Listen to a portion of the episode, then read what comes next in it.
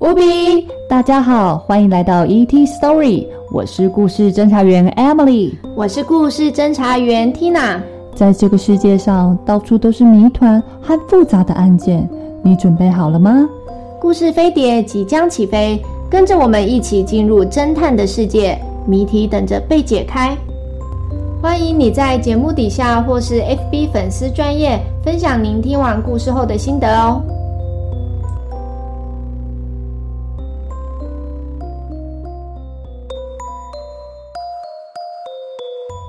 第二十章。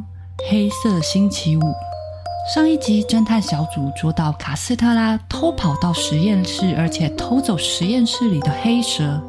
就在同时，亚明发现有人在跟踪他们。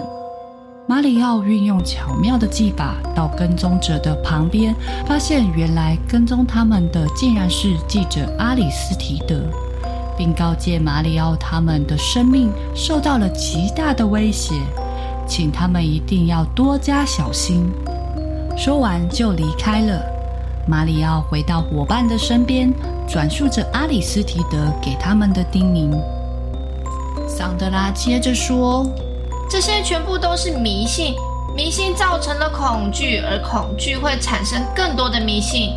魔法什么的，全部都是幻觉，肯定是这样的。”马里奥叹了口气说：“你说的是真的吗？”桑德拉继续说着：“魔法师只会让人们产生不必要的恐惧，这样无论如何，他们说什么，吓坏的人们都会相信的，就像黑色星期五一样。”亚明想了想后说道：“也许卡斯特拉就是替那个想谋害奥托叔叔的人和我们的人卖命的。我总觉得他知道的要比他说出来的还多呢。”桑德拉瞠目怒视的转过身来说道：“我们现在得让他把知道的都说出来，我受够了。”卡斯特拉已经消失了无影无踪了。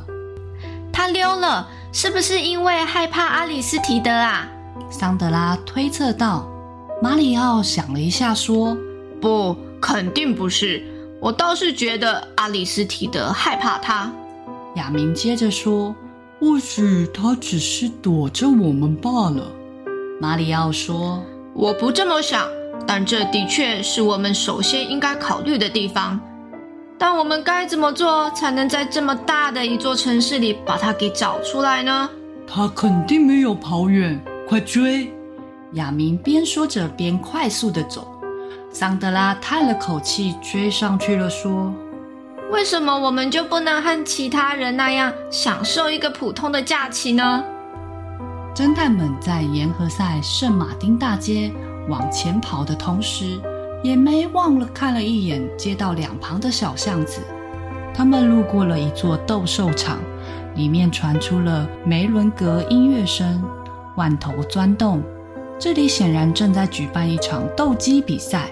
桑德拉、亚明和马里奥被乱糟糟的人群冲散了，空气中全是莱姆酒、汗水和雪茄烟的味道。里面的人们激动地用手比划着什么，探照灯把场地照得雪亮。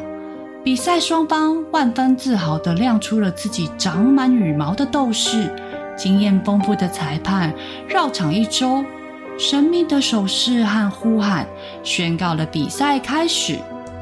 两只拥有尖刀般利爪的斗鸡向着对方走了过去。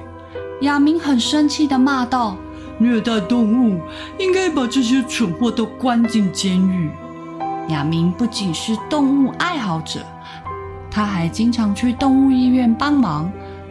侦探们的目光在人群中来回的扫射。像卡斯特拉这种体型的人，想藏在这里简直易如反掌。他们果然找到了他，卡斯特拉也看见了他们，他逃进了地下室。桑德拉、亚明和马里奥费力地挤过吵杂的人群。桑德拉大喊道：“卡斯特拉，等等，我们想和你谈谈。”他们一把打开了地下室的门。跌跌撞撞地跑到昏暗的楼梯，差点摔倒。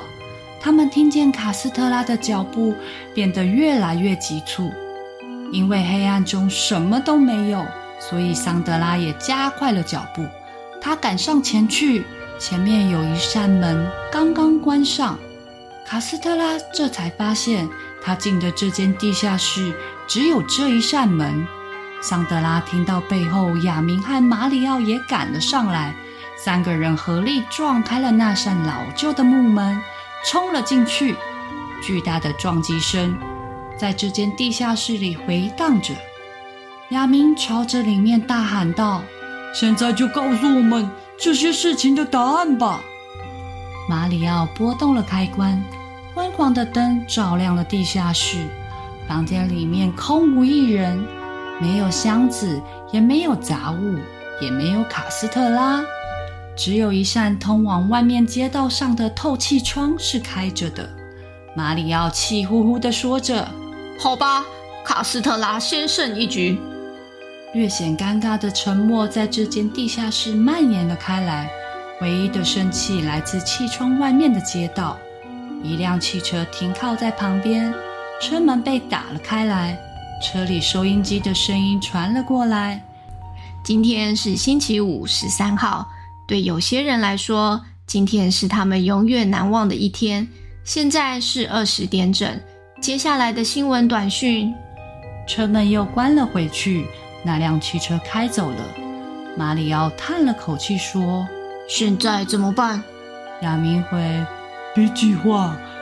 那个一直让卡斯特拉帮他偷蛇的人，他肯定很熟悉河豚毒素之类的剧毒，而且这次他没有能收到货物。